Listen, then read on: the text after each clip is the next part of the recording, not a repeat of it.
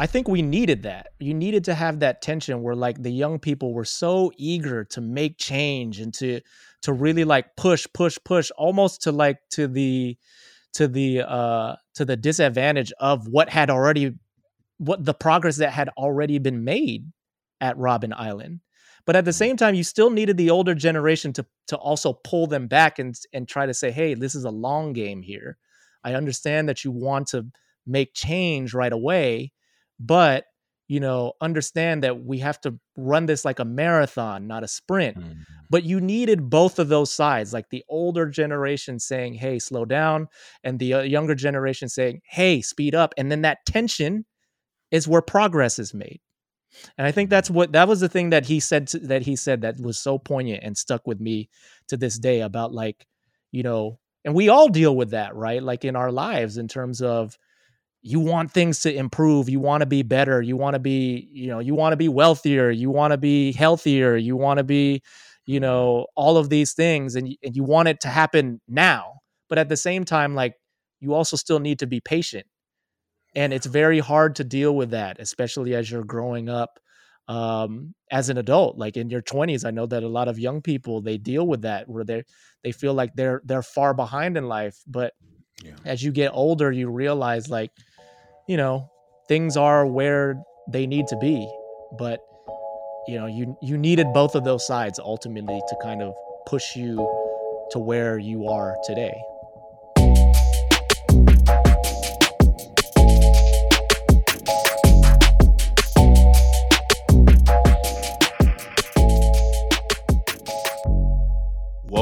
Taking Off the Mask podcast. My name is Ashanti Branch, and I'm really glad you joined us. Today's guest is Jonathan Santiago. Uh, Jonathan is a marketer and a creator. And in this conversation, we talk about traveling, we talk about family, we talk about adventure, we talk about figuring out who we are and identity. Uh, Jonathan talks about like traveling to over 30 countries and visiting the world and exploring what's out there you know, when we were talking about traveling, you know, uh, one of the stories that came to my mind is um, this one trip I took to Mexico. Um, met some friends in Mexico City uh, that I, I, met brand new, and they invited me to a trip to go to Huautla de Jimenez. That's uh, where Maria Sabina's home is, and it was a wild adventure. And one of the things that I experienced when we got to Huautla de Jimenez was that uh, we got off the bus and we were walking through the mountains. Now I like outdoors, so and it was kind of rainy, so you know, no big deal. But all of a sudden, I got on the road and I'm like, hmm, where am I? First of all, I don't know where I am. I'm following the people I met, and I'm in the middle of nowhere. I don't have a map. Uh, I don't know. I don't know the uh, we're going to a guy named Don Don Julio, Don Julio. That's his name. I didn't think about it to halfway on this road, walking an hour. That Don Julio is the name of a tequila, and I'm like, do are we? Am I safe? it, was it, it was hours into the trip. We'd already took an eight hour bus ride from Mexico City to Oaxaca.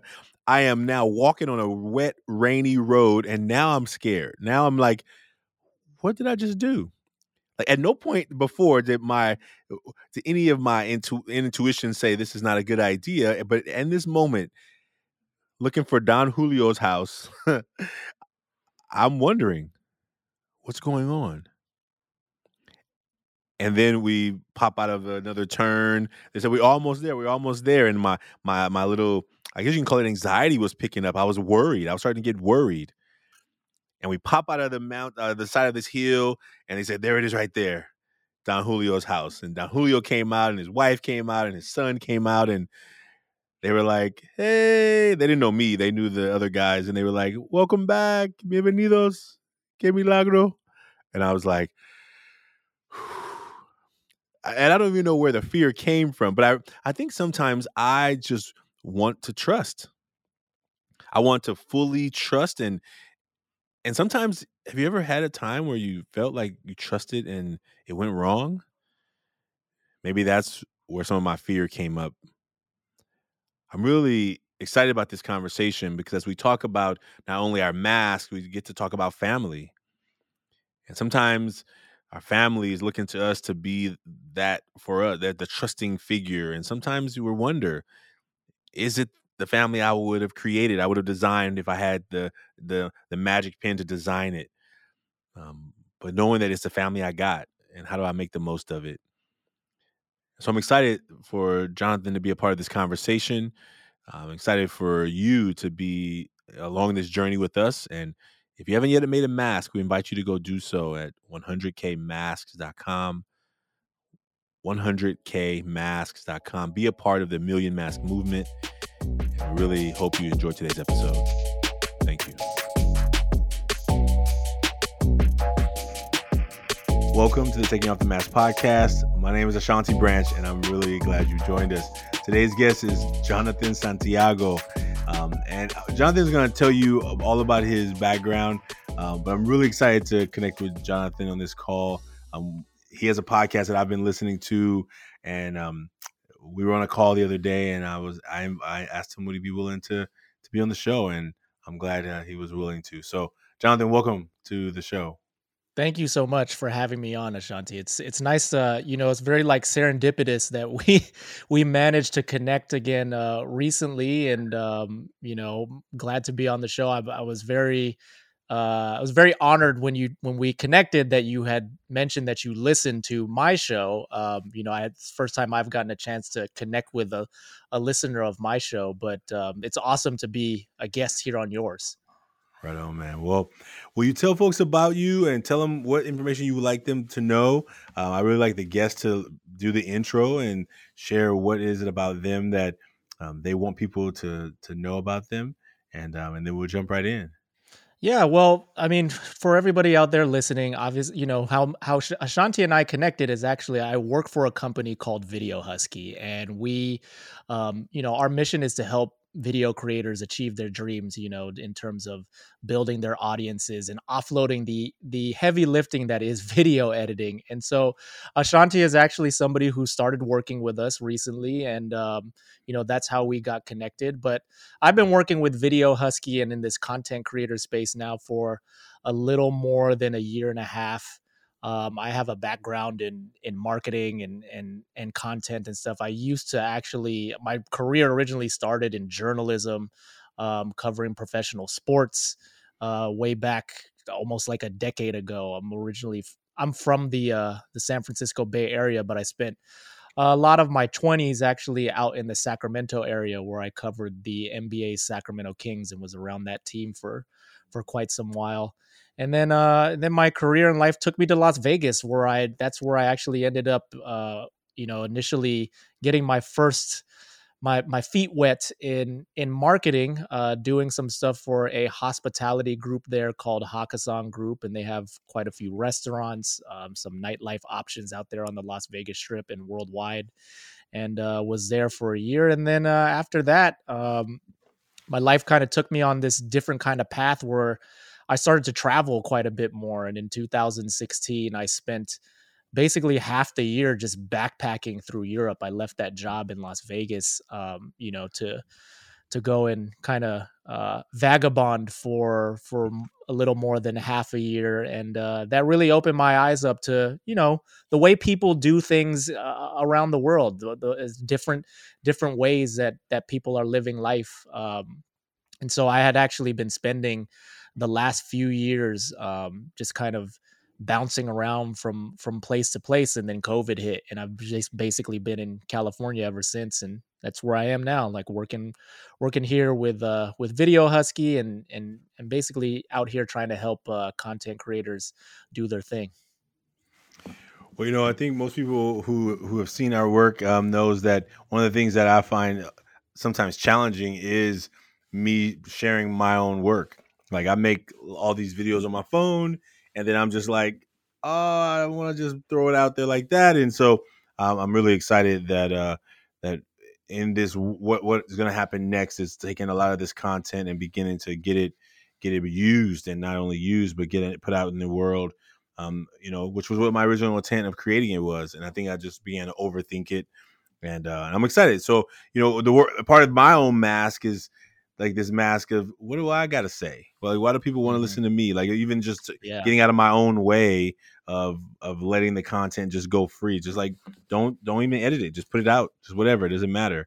And uh thinking that it always does matter, or at least that's a story I tell myself. So I'm I'm excited that we're uh, in this conversation because the work that we try and help people do around masks is what is it that you are letting people see, and what are the things Mhm. that you're not talking about That stuff happening behind the mask. So you and I are gonna go through the adventure together, or at least the mask activity together. Uh-huh. You ready for that? Yeah, for sure. Okay, fantastic. All right, so you got a piece of paper handy? Got a piece of Yes, paper I handy? do. I got Okay. a piece of paper right here. All right, and I'm gonna I'm gonna grab. Okay, um, there's an incense. I don't know. Can you? see you this is kind of funny. Do you see? Do you see smoke? Do you see smoke? No, I don't see Oh, that. I don't. uh, I don't see anything actually. okay, good, good. my screen. 'Cause I, get- I was like, there's like a stream of smoke. Like I was like, am, am I on? Is this house on? Is on fire? No, it's not on fire. it's an incense over there, and uh, the smoke is pretty thick. It was pretty pop, pretty interesting. I was like, can somebody see the smoke? Mhm. Um, but what we're gonna do is you and I are just it's three steps. This activity, you know, we've done this activity with thousands of people uh, from more than 40 countries who have made Wow. masks. We've collected over 50,000 masks. Mhm. Um, and the st- it's three steps. So the first step um, on the left side of the paper, we're gonna just label maybe fold the paper in half. If you fold, if you have a piece of paper, just fold it in half or draw a line down the middle. And that's what we're gonna pretty much um, uh, show together uh, after we finish. And the left side, I want you just to call it the front. Should I have it horizontal or, or portrait like this? Uh, probably horizontal will be easier just because you're gonna do left and right. Yeah, you do Okay, left and right. So you'll have the front. Got it. I've got the line in the middle. Okay. And then on the left side, we're going to call it the front, and the right side, we're going to call it the back. Okay. And the front and the back of mask. Um, now, when we talk about mask, we're talking about like uh, whatever you think a mask looks like. You know, I would like you to on the left side. The first step is to draw a mask. So the first step is on the left side where it says front of mask. Draw a mask. Okay. Okay. Just like an actual mask. Uh, whatever you draw is going to be perfect. Yeah. So, yeah, we, you know, we've been doing this campaign for what since 2015, or we started making masks in 2015, but uh, only recently has when we go to schools and they make masks, everyone's drawing a personal protection mask. You know, Oh yeah. but but we're but we're thinking of like well, taking it, but uh, originally it was just well, what's what kind of masks do you think of when you, but um, what what masks are out there in the world that you would that you would draw, right? So don't show you, don't, don't show oh, it yet, don't show it yet. should do- Yeah, do not show yet, not yet. Okay. No, gotcha. you're fast. You're fast. Let me let me, let me get me get caught up. I'm talking. I just drew. I drew something very simple because I was Okay. thinking of like Jim Carrey, The Mask, that movie from back in the day. That's right. That that man. Uh, maybe. I, thank you for mentioning him. That's that's hilarious. yeah. I, I actually happened to see that movie the other day recently. Oh really? Yeah, well, it was on some show. I was like, yes, it, it was one of my favorite movies before I um been doing any of this work around masks. You know. Yeah. Yeah. All right. So we got a mask. Now I want you on, on the left side, you're gonna write three words. The left siders, which is the front of the mask, what are three qualities and characteristics of yourself that you gladly let the world see? Okay. So what are three qualities and characteristics about yourself that you gladly let the world see? And write those anywhere on the left side. Hmm. Okay. Okay, got that's three down. All right. So that's the front of the mask. Um, and now we're gonna move to the back of the mask. And the back of the mask is different than the front of the mask. The back of the mask are three things you normally don't let people see. Things Mm, you don't okay. you don't you normally don't talk about, but three that you feel comfortable sharing here today. Three Okay. things you yeah. you-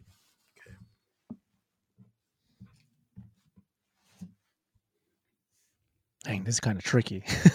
Is this is this the part that's hard for your guests? it's like trying to figure this out. Like, what are you comfortable with sharing, right? Right. Yeah, and I think that yes, yes, because normally when we do activities and workshops, and like today with workshop, we, you know, when students are writing, I think they're also thinking that, well, what, what are we going to have to do with these cards? You know, you already know the the, the finish line that we're gonna share them. But in the in the workshops, they don't know, so they're they're writing, and then you're like, okay, pass them in, right? And they're like, oof, right? Um, yeah. But then we we end up picking some random ones and sharing them out, you know. But um, I think in this case, yeah, it's like, well, what what am I willing to let people see that I don't usually talk about? Um, and and I think you want to think of a spectrum. So you know, there's the things that you just that don't come up. Maybe you'd be willing to talk about them, but they just don't usually come up because no people don't ask about them. And then you have oh, you yeah. know the the extreme things that you have just chosen never to talk about. So it's not it's not asking people to share things they don't want to share. It's just gotcha. Okay, that's are, that helps. Okay, right on. Yeah, I'm glad you mentioned it. Yeah, I think what are the things you just don't usually share, but it's you know also an opportunity to, you know, you and I will get to know each other a lot better in this conversation. You know.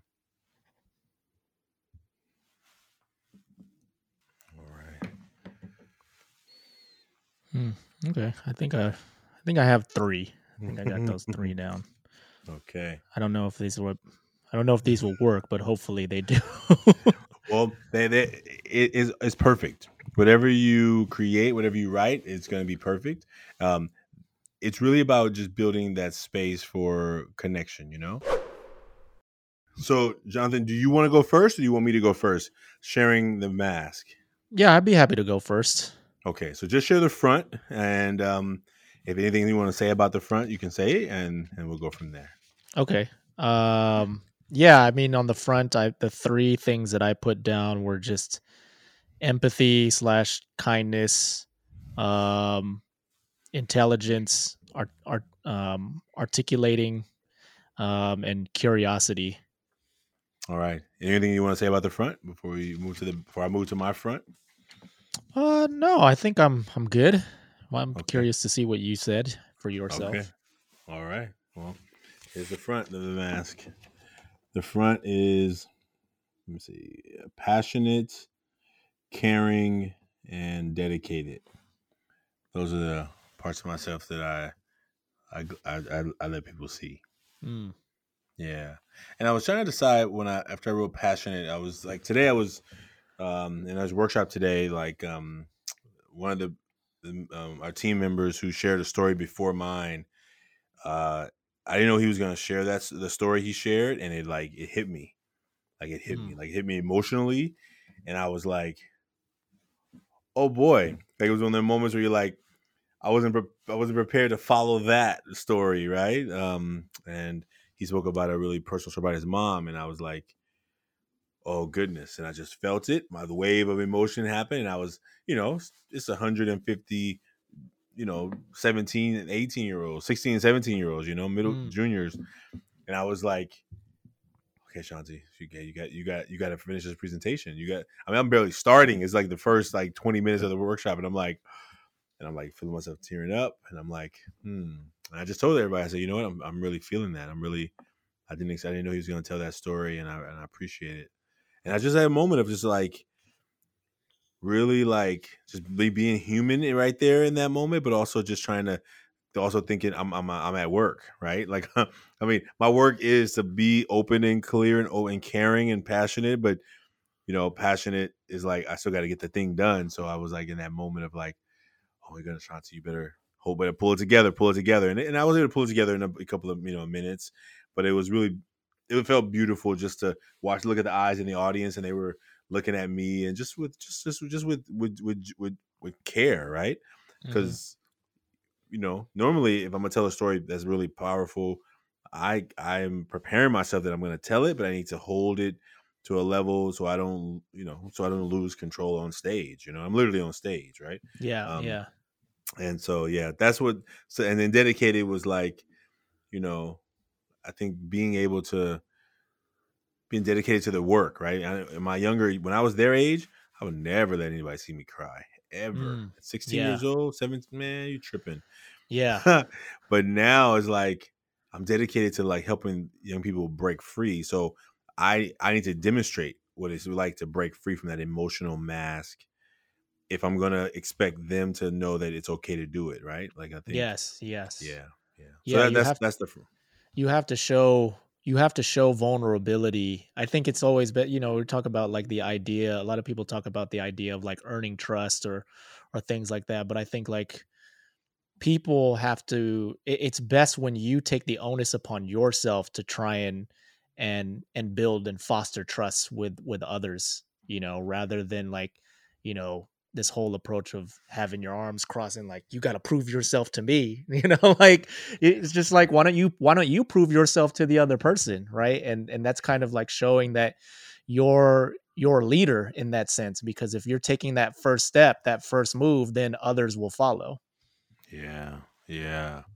And i think that and the hope is that that it it, it comes off as not a planned oh now it's time to cry it's not so, yeah it's not like, stage yeah it's not stage yeah. it's not faking it it's yeah. just like, it's like, you're feeling you're in the you're in that moment you're feeling the emotions and right. you're just kind of letting it you know wash over you and you're you're in it right rather than like um you know again like rather than just trying to stage it for this like oh this is cue the waterworks here like you're not trying to do that at all that's right. That, eh, and that's definitely not anywhere near where my and today was not when I when I when it happened. It was like, oh my goodness! I literally it was like one of the moments where I was like, oh, like I usually know when it's gonna come, or like not know when it's gonna come.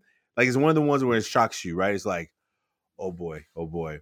And this one had a a lot of a a group of young men that came in all together. They were a bunch of group of friends, and you know, even though I'm an adult, like you watch that energy, and I know uh, where I was at that age. I'm like, what? It's a man crying here. What's going on with this? There's no men don't cry, right? That's what I would have said if I was 17. You know, so I think that yeah. having that, making that space for them to just be human, and to know that it's going to be hard for some of them. It's going to be hard for them to get to that place. I wasn't there when I was their age, so I get it, not being there, and I hope they find it soon, the space where they can be fully themselves. So, yeah, man, that's the front, and and man, just take a deep breath, maybe. Just take a deep breath because we're gonna move into the back now, and, and you're and you're going first. yeah. okay. All right. There we go. Uh, well, on the back, did I, was I supposed to draw another mask there too? By the way, no, no, the back okay. has no mask. No. Okay, gotcha. Yeah. Um, again, you might not be able to see this like that well, but I basically wrote um uh, race and just being an Asian American person uh, here in this country in in the U.S. Uh, I think the second thing that I wrote about was um, what it means to be a man in the present day, um, in this society that we live in. What is masculinity? And then the third thing that I wrote down was money. Mm. Right and these are things that I think most when you when you told me earlier, like it, they can be things that you know you may be thinking about or but you don't really get often asked about or or you get to show because there isn't necessarily like a curiosity about that. These are some of the things that come to mind um, because they're they're obviously something i mean it's ironic right? I when i'm looking at this i'm just spitballing here but these are things that are like the, the that I put on the back of my mask, but there are things like that are so obvious and in front. Like you can see that I'm an Asian American person. You can see that I am a man. Um, and and money is like always, you know, a topic of, you know, it's always a a topic that is on the minds of people. Yet it's like a very sensitive subject that I think people are afraid to talk about because it can, you know, it can be like a, it can serve as like an indicator of how well or how well you haven't done in life um, which to me is kind of not that's that's not you shouldn't be you shouldn't be comparing yourself to others in regards to how much money you have. You should kind of be playing that game comparison game with yourself if that mm. makes sense. Yeah. Well well wouldn't it but wouldn't it well, no, it's great. It's, yeah, thank you for saying that. Because I think about money a lot. Uh, mm-hmm. more on the side of not having money, right? More on the yeah. side of like uh, wanting to uh, make more and like yeah, uh, growing up wanting to be rich and working hard to you know go to college to get a career that was going to make me a lot of money, and then leaving that career to go become a teacher was mm-hmm. a big a big decision, right? It was a big it was a big decision. It was a, it was also a big ego uh, kick in the you know like it was like oh I, I I can tell how people respond and how they act when I used to tell them I'm, I'm an engineer compared to I tell them I'm a teacher, Mm. right? And now that I run a nonprofit, it's like, oh, okay. I mean, I don't know how far down the scale you can go, and I'm like in terms of financial well being, when you're like, what? But I think that I, I remember feeling. I remember the feeling definitely the first two years afterwards, and I just, you know, oh yeah, and I would then I would throw in oh, oh well, you know, I was an engineer and and now I teach, right? I'd always have to like throw. I feel like I felt the need to throw that in there because I didn't really like the way people were like, "Oh, it's so noble of you to be a teacher. Oh, that's so such a great thing you're doing." But when I'm an mm-hmm. engineer, you you know, if nothing else, you know, I'm smart, or you know, uh, per- perceivably, and and I and I I make good money. Mhm. When I'm a teacher, it, it felt like it was like a pity. It was like, oh wow, thank you for doing that, right? Yeah, Like yeah. the job that no one wants to do, right? And I, I think that um that that was hard. So when you think about money, I think that's one that um yeah people uh, people don't talk about. And with my friends, I think when you know when we were in engineering, we talked about money because who got the bonus? Well, the bonus. Okay, you're gonna make it. Who's gonna make it to six figures first? Right? We were all out of, out of college, just trying to you know, and then I, I leave and go the opposite direction. Like I, I don't want to talk about this at this lunch. Let's not talk about let's not talk about the money game right now because Yeah. I'm I'm going the other direction right now. You know, unfortunately, you know. But um, Right. did you feel do you, do you, around money? Just and I'm, I'm gonna show the back of mine, but I just want to say, do do you feel like you don't talk about it because people have a hard time hearing about it, or it's just a conversation that's just in, in your in the group of people who you kind of spend more time with? They don't talk about money. Is money I- hard to talk about? I think it's more of like the first thing you said.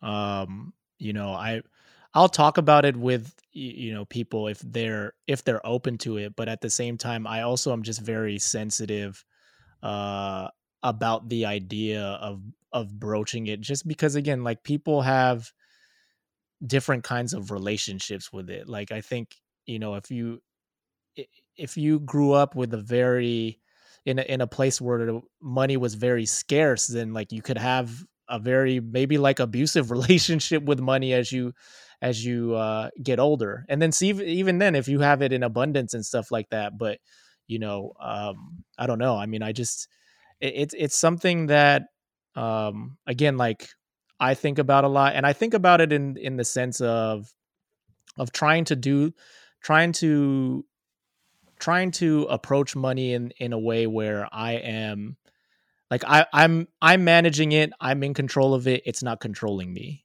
Right? I think that uh, oftentimes the conversation around money is feeling like I can never feel like I can get a grasp on on it. Um, but I think like there's there are principles, at least from now, from me, like what I've learned in recent years, there are principles that you can learn to figure out how to have more of a handle uh, on your finances uh, because there are certain things that I, I believe that you can control in regards to money, especially in, when it comes to spending. Like that's probably the one variable that can be controlled versus say, you know, the idea of how much money you make. We can't always like predict, you know, when we're going to get the next bonus or if we're going to get a raise or anything like that. But how much you decide to spend is, I think, definitely something, uh, you know, within your within your grasp there. Mm. I used to um, uh, meet with a group of financial like people who spend a lot of time working on finances, and they said it's not about how much money you make; it's how much you keep. Yeah. Right? That's that's what they say, right? So you if you, if you make ten dollars and you spend ten dollars and one cent, you're gonna constantly be in in debt, right? Um, yeah. um, and I think that that's uh, yeah, those are the thoughts around that. I, I, I mean, maybe we'll come back to some. Maybe you'll you'll have some thoughts, but maybe we'll come back to the other ones that you shared. Um, I'll share the back of mine, so then and then we can just let the conversation take it where it needs to go. Um, okay. Sure. All right. So on the back of mine, I wrote um, Mm. um, my brother's mental health, getting older, and the cost of building a big organization. Mhm. I meant not the financial cost, but more of just like um, as our team is getting bigger. You know, we're ten people now, and it's like, you know, when it's small, you can check in with everybody every day almost. You can check in, see how they're doing, and then you know, I mean, we're only ten right now, so it's not really big, but like I realized, oh, I haven't talked to this person in like two days. Like you Mhm. know, like hmm. And because some people are working remote in different situations, but what happens when you move to 20, 40, 50? I mean, there may be people on the team I don't even know. And I'm, I'm and I'm and I'm talking about in small scale because we're we're a small organization growing, but but I feel that thought, right? I feel that thought of like what are the other external costs? What are the additional costs of of a big organization when you're um when you're growing that growing phase, right? I mean, it's already growing pains of just growing itself, right? Raising enough money to be able to make sure you pay everybody and make sure you pay people a living wage and pay them well and all those things. Um, it's been it's been more in my mind recently. I didn't even realize until a couple of weeks ago that I was managing ten people because Mm. I'm just sometimes going just so fast. And um, we brought on our first full time hire, and we just have a lot of things have been getting more organized, and it's been like beautiful to watch. And I'm like, oh goodness, like I was trying to keep, I was keeping a whole lot of different tops spinning. You know, you imagine keep a bunch of tops spinning. Um, you sometimes are not, you're just doing the thing to keep it moving. You're not really paying attention to it, and now you got to see from the outside, like, oh, okay, that top is not, you know, I'm, not trying to describe people as tops, but I'm saying the sense of like, um, like how do you be more efficient with what you're doing as an organization? You know, as you're as you're growing. Um, Mhm. and then the other one I'll speak about is my brother's mental health. That um, my brother showed up at my house this morning at midnight, asking for some food and a ride, Mm. and I'm like, dude, do you know it's like it's it's, it's after midnight? Like, what are you talking about? Like, why? And I know I don't want him walking around the streets of Oakland. In, in that you know knowing what he's already that navigating with but i'm also irritated Yeah. and i'm also like frustrated that he's like Mhm. not respecting my time and how much of you disrespected my time? Do you get you're disrespecting my time? And or are you just kind of in your own head and do getting what you you need or want right? And Right. and i and i have those conversations and i think they don't they don't they don't do any good but yeah i was really that that's really present on my mind. I don't talk much about it but it it weighs on me especially when i have to go drive him somewhere one in the morning and i'm now exhausted and you know it just it's, it, it just it's one of those things where you know i love him i want him to be safe but also i'm like how do you hold him accountable and how do you hold somebody accountable if you don't it's know so that hard. they can get the accountability right so Yeah, it's so Yeah. hard. I think it's like, you know, that situation that you're describing reminds me. Actually, I have an uncle who is like that. My my mom's older brother, and unfortunately, he has kind of been in a place where he has been meandering. I think throughout most of his adult life, um, and you know, God bless my mom for being the responsible one and and offering him a place to stay at times throughout his life especially after my grandmother passed away several years ago. Um but after a while it's like you can't you know if if if he's not following the the rules or doing the right things and it's like hey man you can't you can't stay here for that much longer at this house like at my mom's place. You can't you can't stay here like and keep doing the things like habitually crossing the line that you that you continue to cross like but then you let them go and then you still kind of worry about their well-being you know? Like i remember even running into him uh like 2 years ago.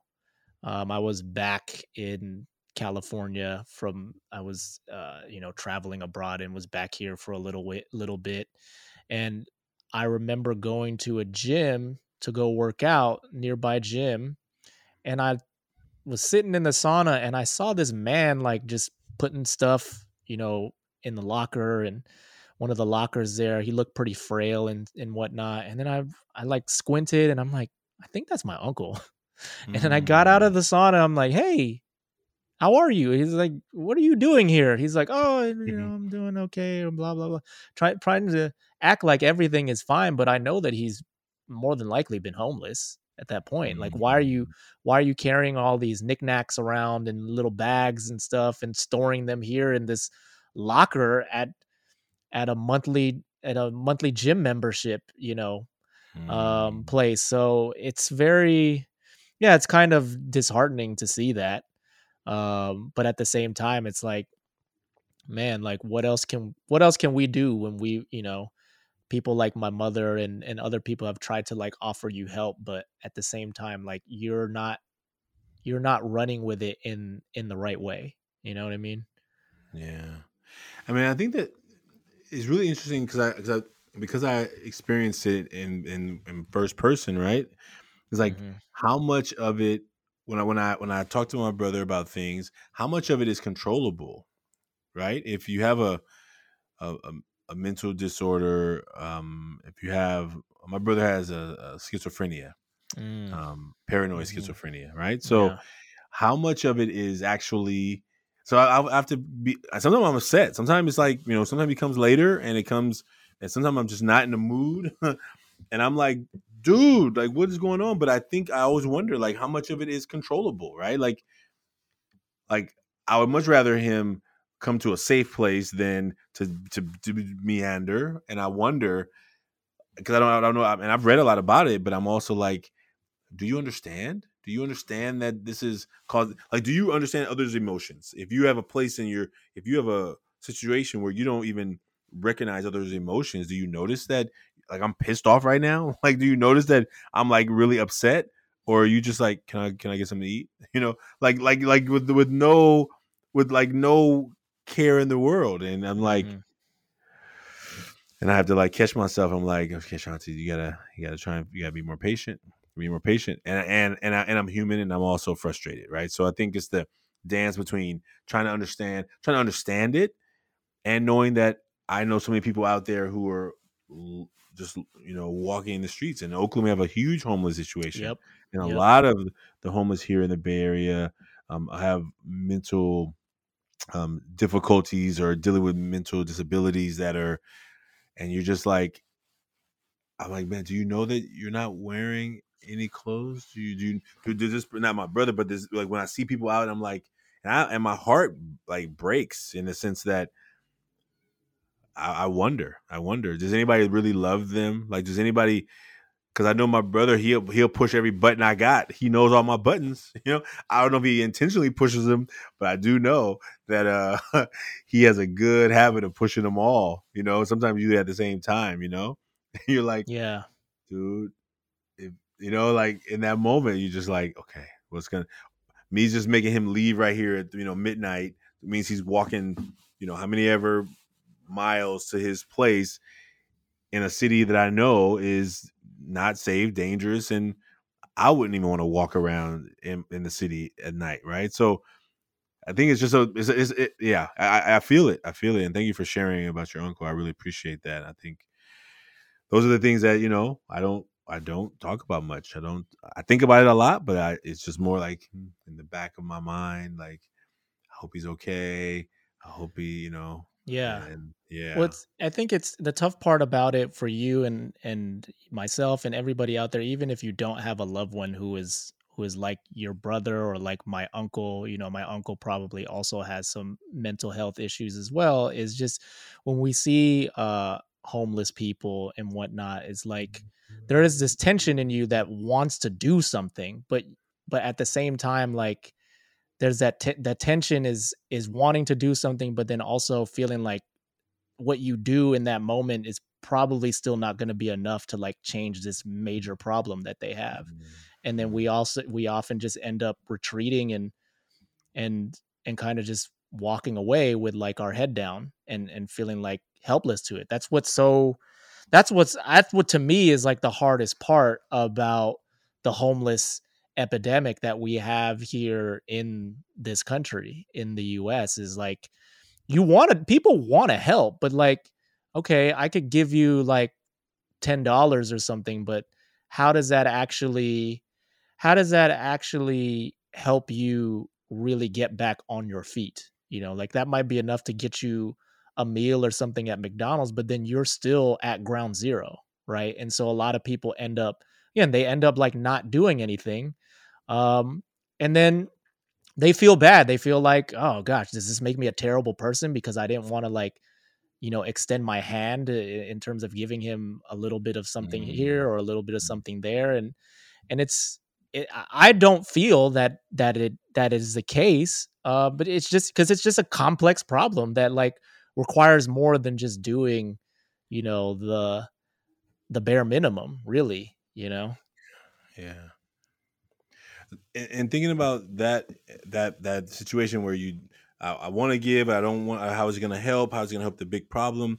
Mm-hmm. How how how have you reconciled the part of yourself that wants to help, but also it has that that dissonance? Like, what what have you? What do you do to just navigate the dissonance? You know. I just accept it. I've come to accept that there's a lot of like tension and like you said, like you're saying dissonance. I usually like to call it like tension, internal tension. Yeah. Um, you know, I think that's that's just normal. I think that's just part of the human experience. Uh, you know, I I, I will tell you a story that I think kind of really brought my my mind to a place to accept the idea of this tension or dissonance that we fight with, cognitive dissonance that we fight with internally, um, to light for me was I when I went to South Africa a couple years ago. I traveled to South Africa. I was staying in Cape Town for about a month, and part of that experience for me was going to um, Robben Island, where Nelson Mandela spent you know more than two decades, I believe, in prison there right, as a political prisoner as they were fighting against apartheid out there. And the amazing thing, if anybody has never been to Robben Island, about the experience when you go on a tour there is that you actually are toured the facilities by former political prisoners. So the tour mm. guide who was taking us around, you know, answering our questions about his experiences there. And he had this really like poignant story that stuck with me um, to this day about um, his time there in in Robben Island. You know, he was of the generation that came to Robben Island a little bit after Mandela, right? I think he mm-hmm. came Mandela was in prison there in the 1960s, early 1960s. Um, this gentleman was in prison there in the 1970s, so he's a younger younger person. It's almost like the difference between millennials and Gen Z this day these days, or Gen X or Boomers or whatnot, right? It's different different ideas um, but they were still fighting the same problems. And so when his generation arrived at the prison, they looked around and they said, What are you guys doing? Did you give up? You know, look at these conditions. What are you? You are okay with living like this? And they were upset that, like, it seemed as if the uh, the older generation had had basically, um, you know, slowed down, I guess, on making progress in their minds. But and, and so they decided to go and take it upon their hands to kind of push for more change and push back against you know the the the mm. prison system there and but what they didn't realize is that the older generation mandela's generation had the perspective of like look dude we've been here for like more than a decade or so like yeah it's not great but compared to where it was when we first started it is much better. Like you now actually have a mat to sleep on versus like I was just sleeping on a concrete floor when I first got here, right? Mm-hmm. Like I wasn't even eating much and now I have, you know, I I have like an actual piece of bread to eat. Um but the thing that this uh, you know, tour guide, former prisoner there said was like to me he's like I think we needed that. You needed to have that tension where like the young people were so eager to make change and to to really like push push push almost to like to the to the uh to the disadvantage of what had already what the progress that had already been made at Robben Island. But at the same time you still needed the older generation to to also pull them back and and try to say, "Hey, this is a long game here. I understand that you want to make change right away." But you know understand that we have to run this like a marathon not a sprint mm-hmm. but you needed both of those sides like the older generation saying hey slow down and the uh, younger generation saying hey speed up and then that tension is where progress is made. And i think that's what that was the thing that he said to, that he said that was so poignant and stuck with me to this day about like you know and we all deal with that right? Like in our lives in terms of you want things to improve you want to be better you want to be you know you want to be wealthier you want to be healthier you want to be you know all of these things and, and you want it to happen now but at the same time like you also still need to be patient and it's very hard to deal with that especially as you're growing up um, as an adult like in your 20s i know that a lot of young people they deal with that where they they feel like they're they're far behind in life but yeah. as you get older you realize like you know things are where they need to be but you know you you needed both of those sides ultimately to kind of push you to where you are today. Yeah. You know th- thank you for thank you for sharing that story. First of all I, have never been there. I've only been to nigeria so mm. um, i have not yet been to robben island and i do plan to go one day. I, am right i'm looking at the notes here. And, and i think I've not going to Kenya either, uh, which is I know there's one of the the last I think it's called the I forgot the name of the the dungeons there where they held a lot of the um the slaves, you know, and as they mm. were you know being able to shipping them off to the Western world, you know, and I think thinking about that, thinking about you know what um, Mandela was fighting for and what what he stood for and what things how his his name holds this idea of of, of, trying to push towards progress even mm-hmm. in the mm-hmm. midst of odds right um, i get one question i'll ask and, and, coming back to what you shared on the back of your mask is um, when you wrote um, uh, did you write did you write asian or did you write did you write your actual nationality i, I put asian american but asian i'm American. actually like filipino filipino american yeah yeah did did that like when you were there, like as you were seeing what was happening in South Africa and just in the in the in the in that,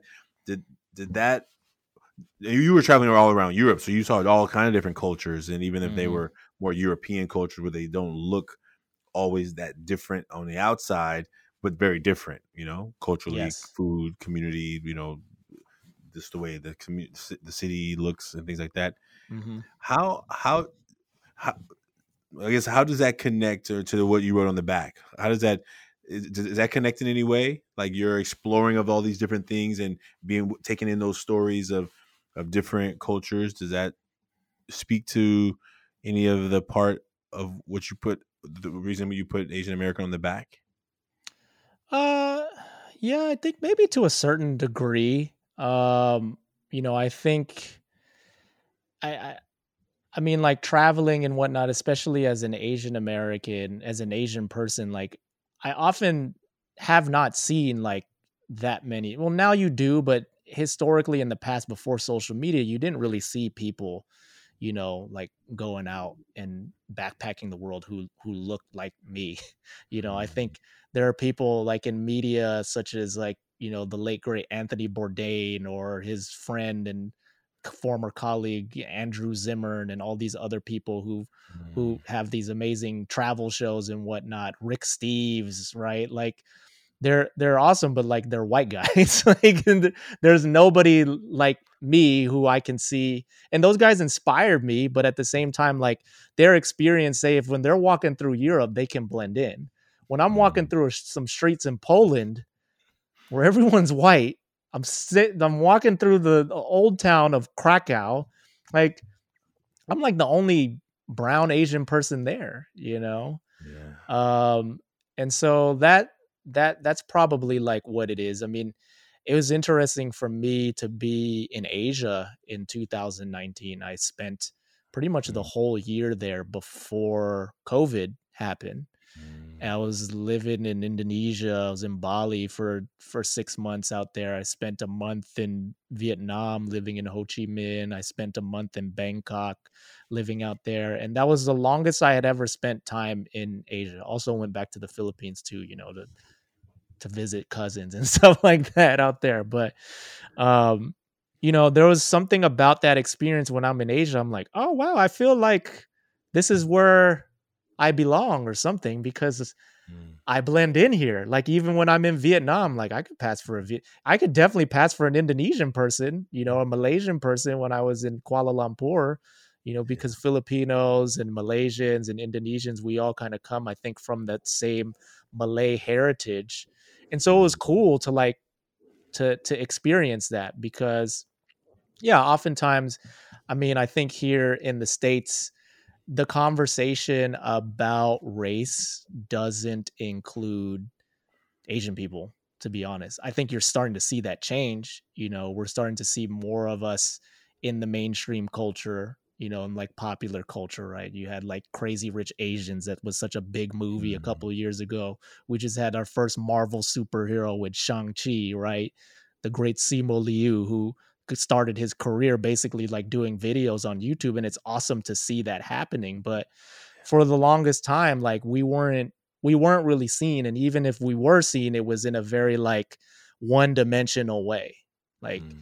and I think that's why you know, it's important to me now these days and i admit i don't have the uh, the right answers i try to be as articulate as possible about what it what it means to me like my heritage of being a filipino american person but being being an asian american here in this country.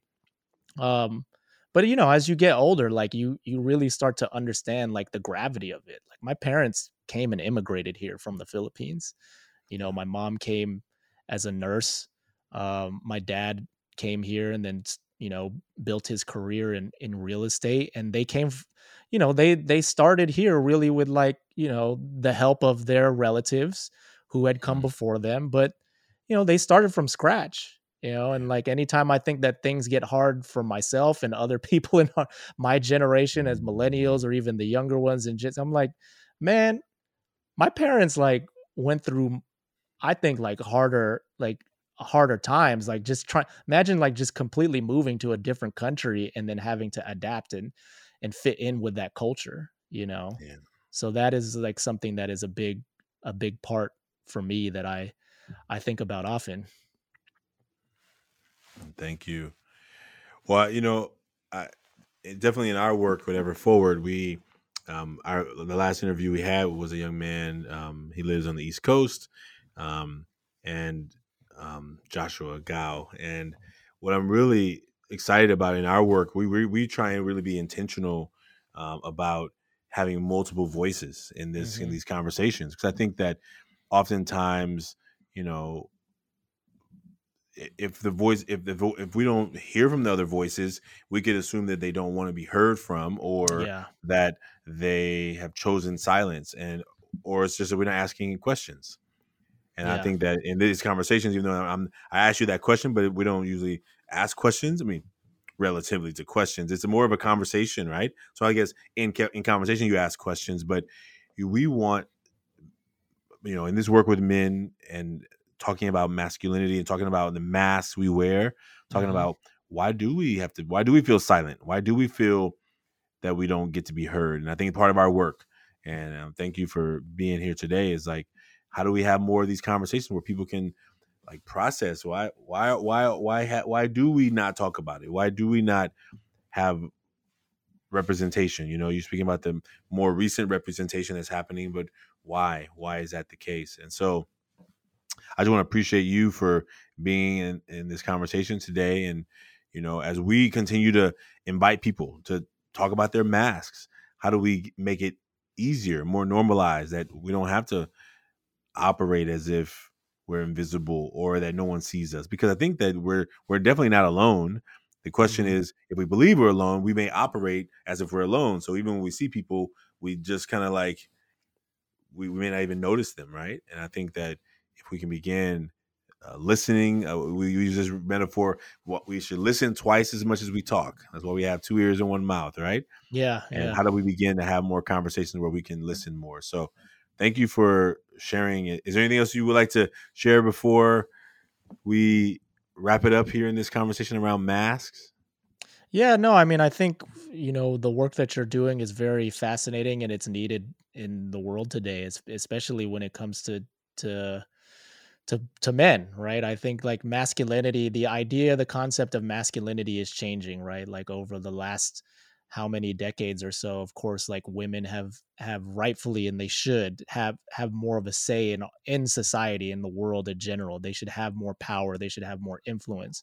But yeah. at the same time that has also changed the dynamic of what what does it mean to be a man today? Because historically what it meant to be a man was like to be the boss, to be in charge, to be this stoic figure who like shows no emotion and isn't really mm-hmm. willing to like um put themselves out there and and and and, and be on the ledge potentially to to leap from and you know we need more men to be open about that to be to be vulnerable to be okay with sharing some of their insecurities whatever they feel comfortable with um because that I and I think that there are a lot of men like that. You know, I always felt like I was that kind of guy growing up, but just because of the way the culture was, you didn't feel so comfortable with like admitting some of your shortcomings because it's like, oh, if you do that, like maybe you're, you know, you're not a you're not a man or something like that. Mm, yeah. Um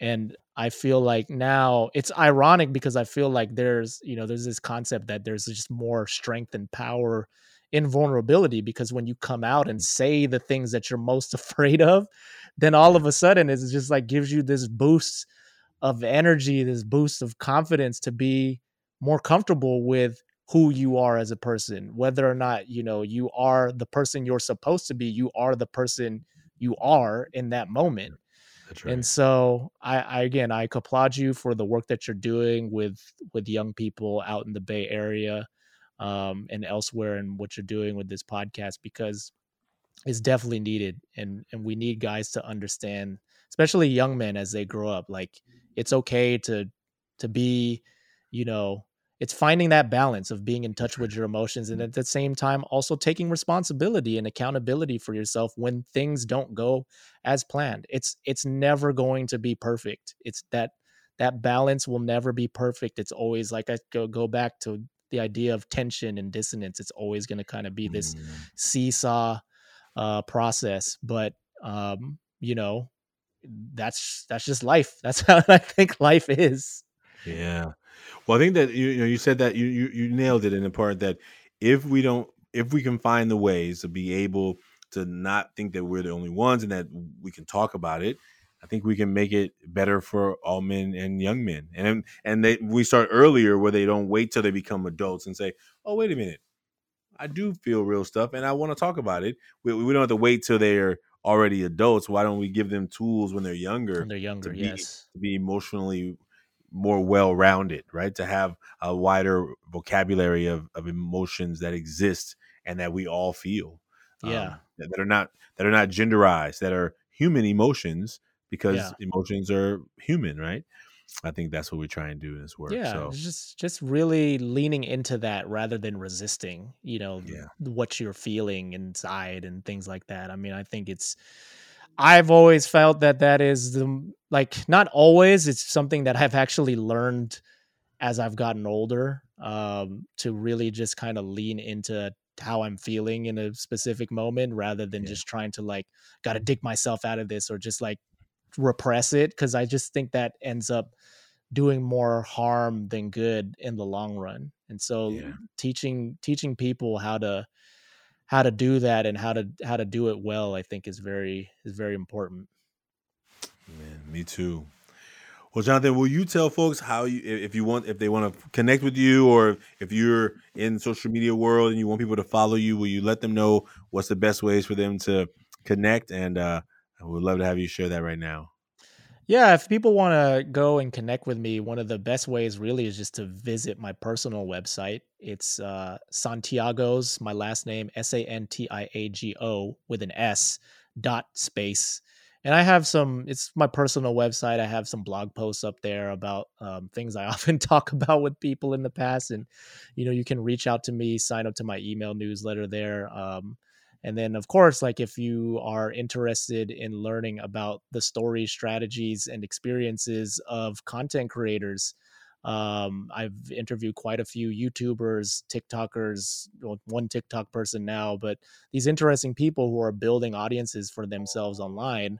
I host a uh, a podcast called The Video Craft Show, and uh, you can check that out at www.videocraftshow.com. And we'll put links to all of this in the show notes, folks.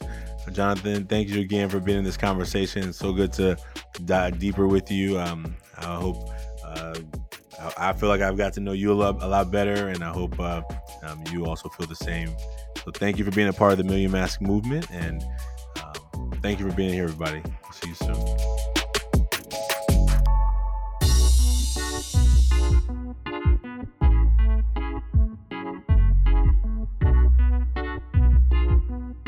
Taking Off the Mask podcast is produced by Ryan Louie. Editing, videography is also by Ryan Louie. Graphics by Kelly Wong. And a special thanks to the team at Ever Forward, Vanessa Cortez and Kevin Romero. And I'd like to thank everyone who's been a part of the creation of this podcast as we hit this one year anniversary. We hope that everyone who's been a part knows that they're a part of the Taking Off the Mask experience. And we look forward to you being a part of it as well. If you liked what you heard today, please like, subscribe, and share. And we look forward to us continuing to offer conversations that matter. Take care. See you soon.